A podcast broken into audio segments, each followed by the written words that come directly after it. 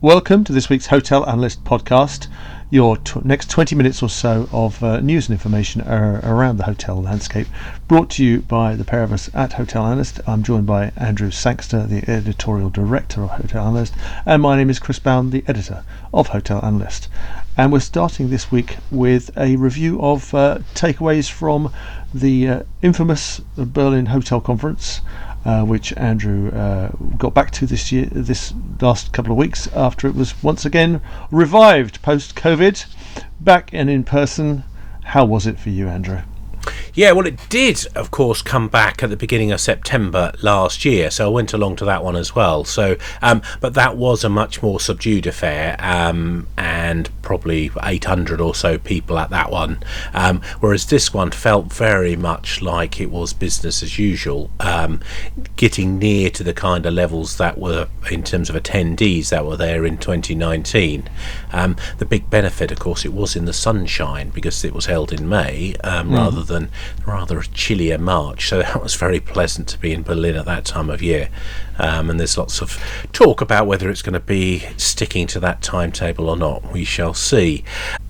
The atmosphere was mixed. There was a huge amount of relief. Uh, that we're now back to business as usual after sort of effectively a two year shutdown for the sector. Um, certainly a shutdown from those sort of face to face meetings um, that enabled deal flow to, to happen. So there's a great deal of relief that that is effectively behind us, well, at least within Europe and uh, North America. I think we're going to go on to talk about China later on in this podcast. Mm. But, but, but the atmosphere was good from that perspective.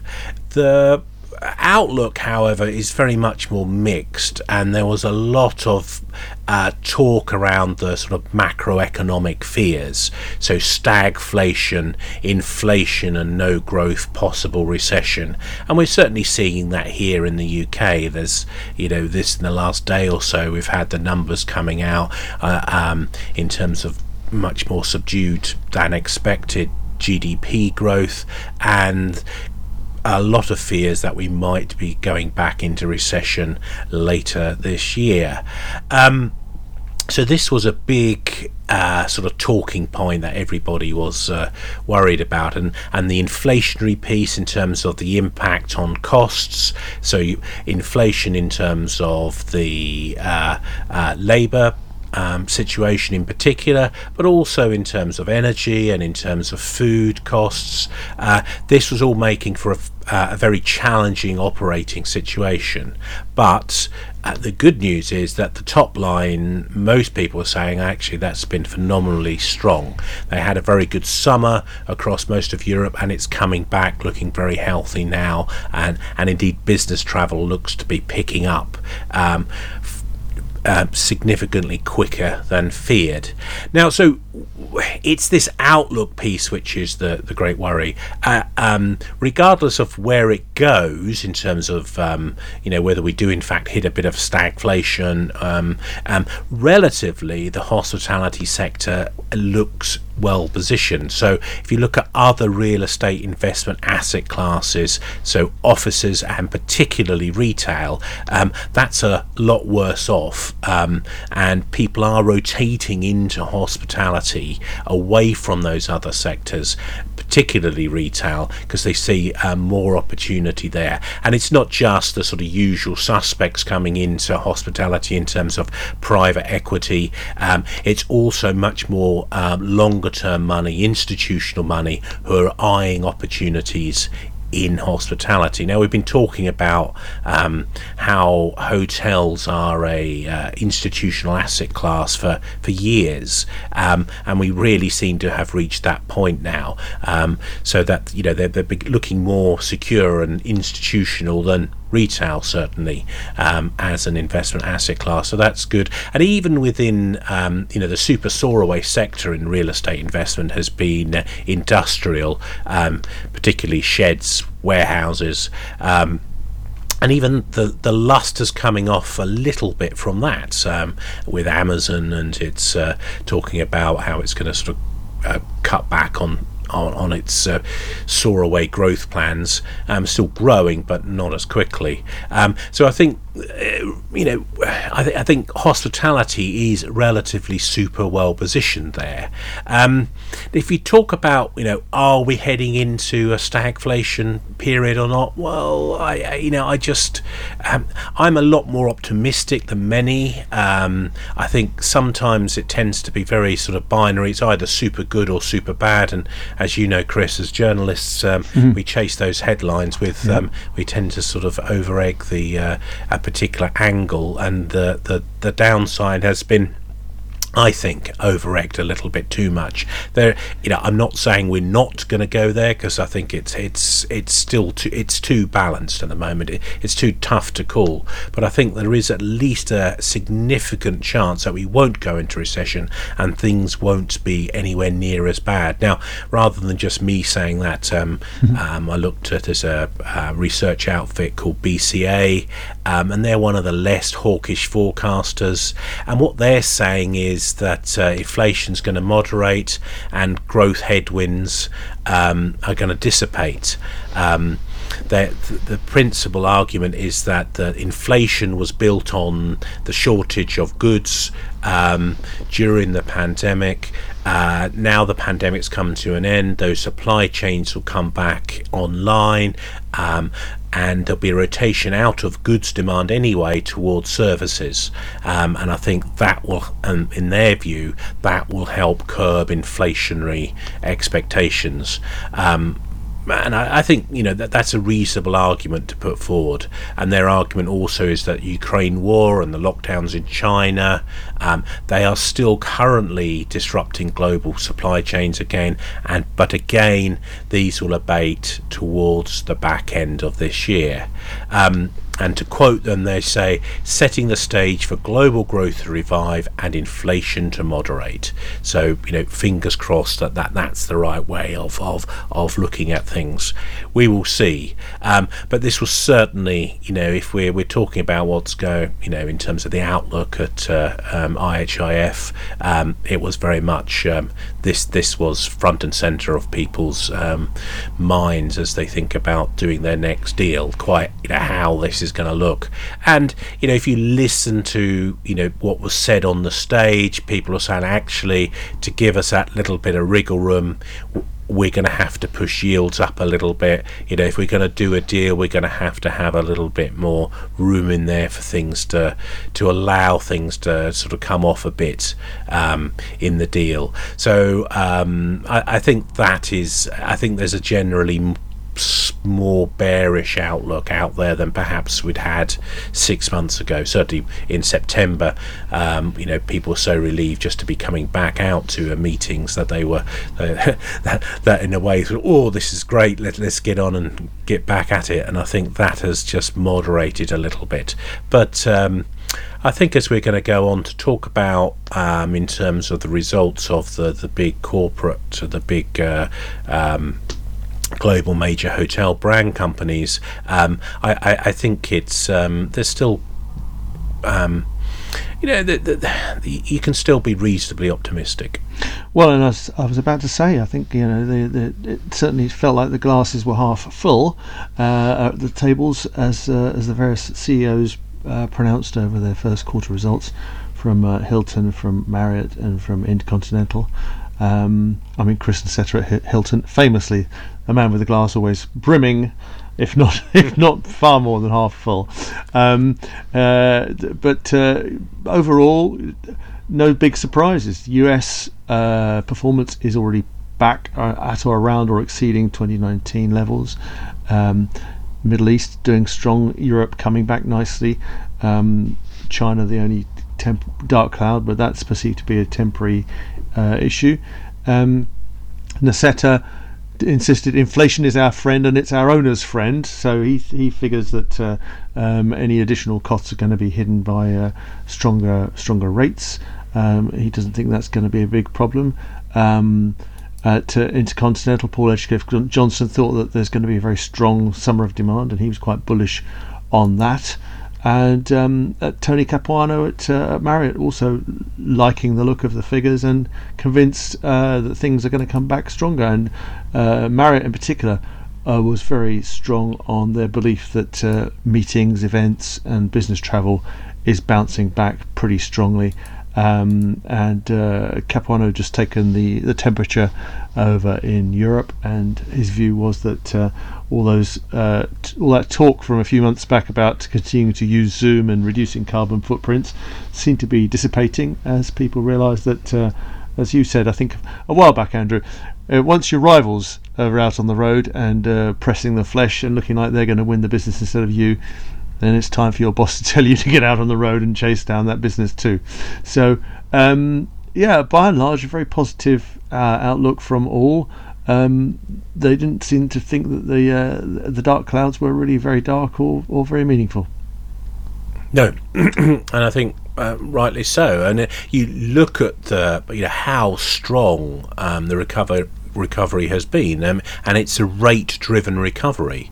Um, Hilton said that in March, system wide rates were up 3% compared to 2019. So room rates were already above where they were in 2019. So we've got that. Of course, you've got to factor in there's been, you've got this inflationary background there hitting profits a bit, um, but we've, we've you know, this is before we've got a full recovery in business travel as well. Leisure rates were up 9%, so super strong there. Um, and Chris Nassetta said, look, um, there's still 2.5 trillion of excess savings, he reckons, in, in consumer pockets at the, um, and they're going to spend a lot of that on travelling. So this this pent up demand, you know, it's going to be an ongoing uh, feature for for the next few quarters at the very least. So we're, we're not done with that pent up demand getting splurged, um, and that's as business travel begins to ramp back up, and it seems to be ramping back up a lot quicker than feared. Um, so they gave some interesting numbers um, in the Hilton conference call about the segment mix. So Pre pandemic, business travel was 55%.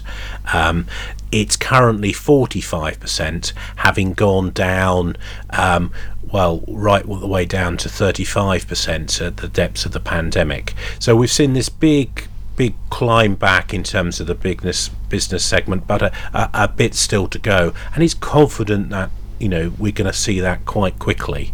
Um, Marriott had, as you said, Chris, very similar things to say.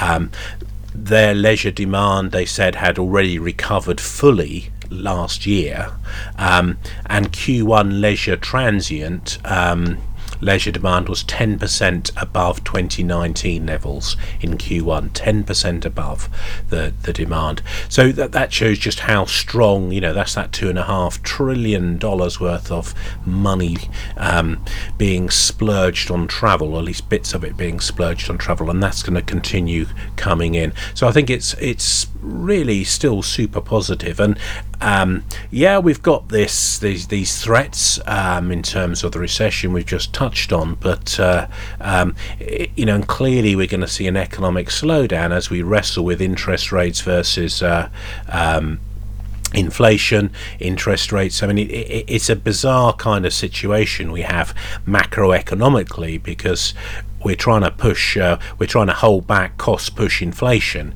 which really isn't curbed at all by raising interest rates. The only way of curb, curbing it is if you create a recession, and that brings it down. And that's effectively what the the the the central banks are going to be trying to do is, is to really turn off the growth taps to try and bring down um, a very difficult type of inflation. Now, um, if some of the optimistic economic forecasters like BCA, who I just talked about, are right.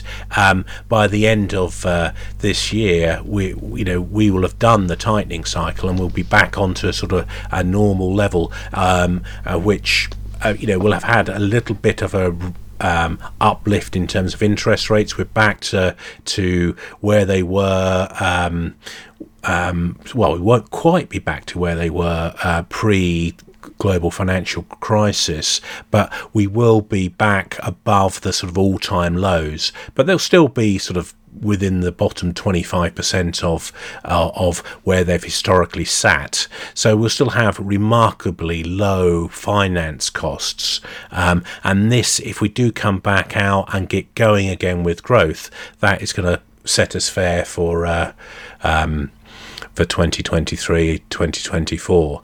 Um, we'll see. But right now, um, the global major situation looks looks pretty good. Pretty good, pretty much all the way around. Apart from obviously uh, with one glaring exception, and that is uh, China, and uh, in fact, uh, Intercontinental, who of course got quite a bit of exposure to, to the Chinese market, uh, did did say that things were a bit tricky there at the moment. But uh, their feelings were this will wash over in a few months' time before the end of the year. Well, such confidence is, is great, but it's not really helping the uh, the locals. Um, and we've been having a look at uh, well the latest quarterly figures out from Chinese operator Huazhu, and uh, also taking a look at uh, last year's uh, results uh, put out by the um, the massive Jinjiang Group. who of course have tentacles into hotel brands and, and groups all over the world. Um, both of them struggling with this sort of sawtooth on off um, business they're having to cope with as a result of um, lockdowns as the uh, the authorities in China continue to use their, their lockdown policy as a way of containing the COVID outbreaks. Um, and it's well, you know, the the frustration was evident in the uh, in the narratives uh, from both of those companies, as well as evident in in the figures, and it is providing them with quite a, a troubling time. Uh, and you know, let's hope it ends soon. But uh, uh, in the meantime, is it wreaking longer term damage? Hmm. Um, clearly, there there is huge problems with the, the zero COVID strategy being pursued um, by Beijing. Um, whether they'll carry on with that um, beyond this year it, who's to say? But if if they do, then it's going to be ongoing pain and problems. I think because you just can't control um, Omicron and the other various variants. So they don't even name them anymore, do they? They just give. Um, um, but they just seem to be even more contagious, if less deadly. Um, so I, I, just think they're they're going to have to give that up eventually. It's just a question of when they when they make that decision. Uh, right now, though, it, it's tough. Now, the bigger picture issue in China, however, is the property market meltdown. Um, I think we've touched on this previously, but it's worth just going back over again. So Evergrande's the most visible example of that. Now, the the, the liabilities at this one property developer, Evergrande, it, it's almost 2% of China's GDP, uh, 2 trillion worth of renminbi. Um, so it's a huge amount of liabilities there, um, which is obviously going to, as that comes through, that's going to cause a lot of pain in the economy. Uh, we're already seeing growth rates halve from the double digits, sort of 10% plus down to 5%, probably going to be significantly lower than that going forward. Um, uh, people reckon, uh, so economists estimate that 30% of China's GDP is accounted for by property and related sectors. If this is now in meltdown, um, it's clearly going to have a very big impact on, on, on Chinese growth going forward. Um, but um, China is still going to be a significant market.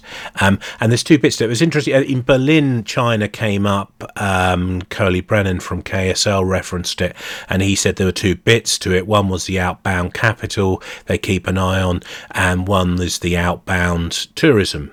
Um, so I think the outbound capital, I think, is gone. Um, I don't think we're going to see a lot of outbound capital from from now on. And in fact, I think we could even see the opposite happening. Um, the likes of Jinjiang and Huazhu sell up what they've recently bought in Europe, so selling up Deutsche Hospitality, and in Jinjiang's case, selling up Radisson and Louvre. Um, the, the, the, simple fact of the matter is that their domestic market is so much bigger, um, it's so much more important um, that and and they need and the government is going to lean on them to bring back cash to reinforce domestic growth given the, the challenges and struggles domestic growth has right now. So uh, there's a lot of reasons to believe I think that um, those those those things will be that those transactions will come to a head. Um, we will see. Um, if you look at that outbound market, though, that that's still there and it's still going to be huge. So uh, back in 2019, when the world was still sort of normal, um, the outbound market, according to the World Tourism Organization, was worth 227 billion. Um, in 2019. Um, the next biggest outbound market was the US, almost half the size at 119 billion. So you see just how big that outbound piece is already. And as we continue to see growth in the Chinese middle class, um, even at the subdued rates that we're anticipating, there still be, you know, um, you only need a, a, small percent on a very big number for it to be something quite meaningful. And you know, a Chinese population of 1.3 billion, um, you know, you only need a fraction of a percent of that to keep becoming into the middle class bracket and to become outbound tourists again and that that that becomes very significant. So i think that is going to carry on and that outbound market piece is going to be critical um, and a key feature of particularly the asian the broader asian tourism market. So most chinese travelers head out to thailand and cambodia and that's a huge huge market for them which will continue um, you know, once they're able to travel, as they continue, um, once they uh, are able to leave the country, that will come back very quickly. And I think one of the remarks that we had um, in Berlin is that this recovery we've seen is without the, um, uh, you know, the, the, the tailwinds of these this the world's biggest outbound market coming back online. So as this huge market comes back online, which it ultimately will do, um, I think we're, we are, you know, really set fair for a for a strong period of uh, of growth. Um, but for China itself, I think that's going to be much more centred on um, domestic. Um, and I think, given the geopolitical situation, given the sort of decoupling which is being talked about between autocratic regimes like China's and Russia's, and you can add the the others in there, um, and the West. Um, um, I, I, do think it, we're likely to see less um, um, interest from the Chinese to to invest in in Western markets. So it's a it's a it's a nuanced picture, I think, and um, China's certainly not going away, but it's going to be much less. I guess in, in, in my commentary, I, I, I uh, compare it to what happened in Japan. If you remember the Japanese uh, uh, in the 1990s, well, the late 80s, it was talked up as going to be the world's biggest economy. It was going to overtake the US. I mean, I think there was one point when there was a um, the the bit of land which the uh, um, the, the the emperor's palace in Tokyo uh, sits on was worth more than all of Manhattan, um, and all of this kind of ridiculous stuff that that happened then. And of course, the wheels came off that spectacularly at the beginning of the 1990s. There's this huge crash, and really, Japan has plateaued. It didn't disappear. It didn't um, and entirely crater, but in, in terms of certainly property market did, but in terms of its importance as an outbound market and as an economy, it was still the second biggest in the world, and then slipped as, as China overtook it into the third place. It's still a, a very important market with very rich uh, consumers. Um, but uh, it, it, but no, no, by no means have we seen the sort of um, it taking over the world. And I think even even with J- China, which has a much bigger population than um, Japan's, I, it's very hard to see that living up to anywhere near the hype that you know even you know we were talking about Chris within Hotel Analyst 10 years ago. I simply don't see that happening. And um, I, th- I, think there's all sorts of reasons why China now, in terms of its growth, is just going to be plateauing. Um, um, I think that you know when you've got an autocratic government, I think that its shift into a more consumer orientated economy, which requires innovation, um, I think it's much harder for that sort of government to deliver that um, for its people. So for all of these reasons, I think there's going to be a, a plateauing within China, and I think it's uh, it's it's a very different outlook for China than uh, where we were a few years. Ago. And now ago. to our five star Star Awards. And uh, this week, for our five star award, Andrew, you're turning to another slightly more optimistic Asian market. Yeah, so India, which is um, it's, it's, a difficult market um, for for internet. I mean, I mean, India is notoriously has a suffers a a, a big problem with corruption, and uh, it, it's very diff- you know, any developments they take years longer than they would in better functioning markets. Um, so uh, it's very problematic, um, but it is it is still uh, you know a fantastic opportunity, and that came through very clearly um, with the Indian Hotels uh, Company Limited uh, results. Um, they were talking about the return on capital employed in their uh, domestic operating hotel assets on a consolidated basis, uh, of 15%, which is a phenomenal level, really. Um, you know, and you, are looking into the sort of, you're doing well typically to have, you know, um, high high single digit um, to, to get into any sort of double figures is is is a you know sort of the very best budget hotel operators, sort of the likes of Whitbread, sort of want to get to the 12, 13, 14 percent. That's their target level. But to see this being delivered with what is primarily a, a you know an upscale and mid-scale uh, portfolio is is quite phenomenal and just shows if if you can deal with the challenging market, which of course the Tata Corporation, the um, the, the, the biggest um, shareholders in IHCL um, have been doing for generations in India.